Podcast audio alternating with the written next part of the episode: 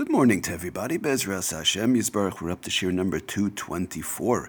Okay, we're learning today Lirafu Shlema Meir ben Yamin ben Chanasara and Shol ben Goldish. Dakav Rafu Shlema B'Sirch Yisrael. Okay, moving right along in our malacha, our new malacha of Malabain.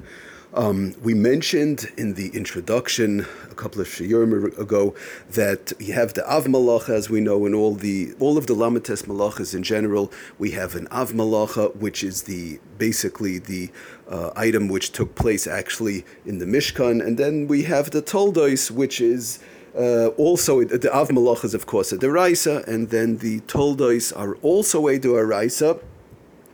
But the the um, toldos are actually the all the other ways of doing it that are very similar to the actual av malacha that was done in the Mishkan.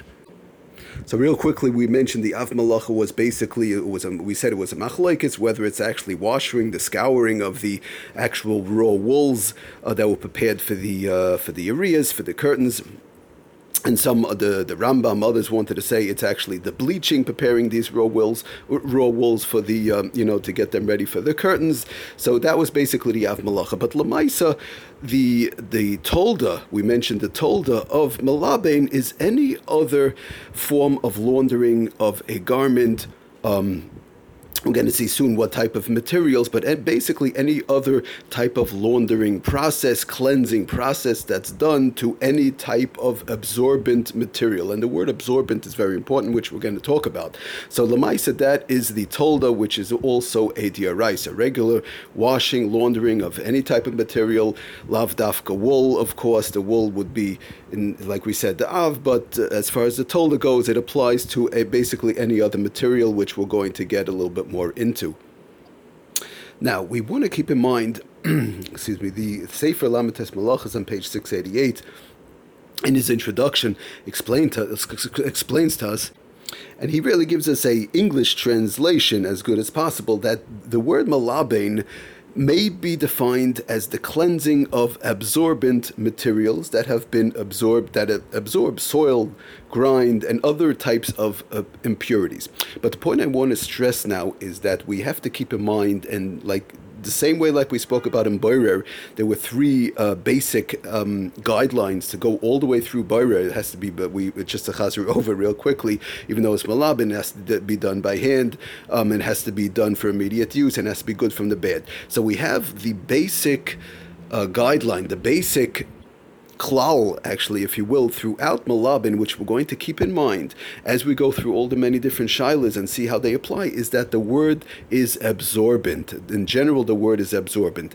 Anytime there's an issue with something being absorbed inside of the material, and to pull it out, making cleansing it from that material is the malacha of malabain. Now we're going to see one one of the steps. Is that we're going to we're going to talk about. There's actually three different steps of malabain, and one of them is actually schita, which is there's two different types of schita, but I you know it's confusing enough. We don't want to get more confused. But the basic concept is schita also is that removing the item that is absorbed inside. There's also schita by fruits, the same thing, removing the item, the liquid that was inside of the fruit, uh, inside of the fruit. Hakadosh Baruch Hu put it there.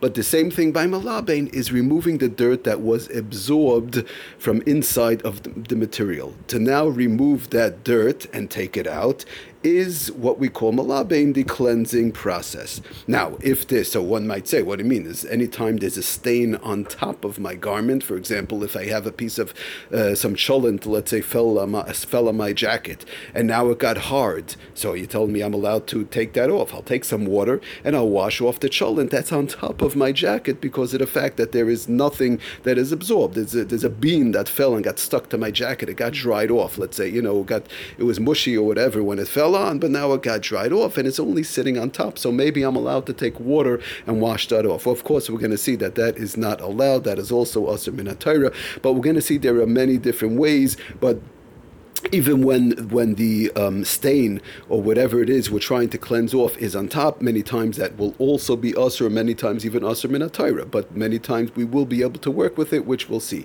But the main, the step number one, the main foundation of malabin, which we do have to keep in mind all the way throughout, and the worst case scenario, as they say, is when something is absorbed in the garment. For example, I just want to give an example. Sometimes we're going to be talking about um, interesting case comes up, which comes up on a, almost on a weekly basis, and that is the, the dust issue, which we're not going to get into all the halachas of taking off dust right now, how, what, when, and where, but we're going to see, just to give an example, to get a better understanding of the concept, we're going to see that when the dust is absorbed in the material, it is much worse. We're going to see sometimes when it is mamish sitting up on top, it is a little bit easier in certain instances. That doesn't always make it mutter, but we're going to see it's a little bit easier. But definitely when dust is absorbed in a, let's say somebody's jacket or the pants or the like, it's it's much worse because of the fact that he again because of the concept that one is taking the dust out from inside the fibers of the material, whether he bangs it, whether he hits it, whether he brushes it, however it's being done. Brushing is not allowed to be done on Shabbos Bechlal, but that's a separate issue. But Lamaisa, however it's done, but the fact is that he's removing the particles of dirt from inside the fibers of his garment. So now the question comes up: What type of fibers are we talking about? Um, you know, if I spill something on my counter, a hard counter piece of wood, is that the isser of malabin of cleaning? So if I wipe it off, let's say with a dry paper towel, uh, we're not going to talk about wet paper towels right now because that's also uh, issues of taking water out from inside fibers. But that's not our malacha right now. That's a separate issue. But lamais, am I allowed to wipe off the uh, counter? May, is that a material that's that's a problem of malabin. So we're going to talk about what type of materials does it apply to in the upcoming Shiurim Bezras Hashem. Thank you for listening. Have a wonderful Atzlacha Dikadei Kultiv.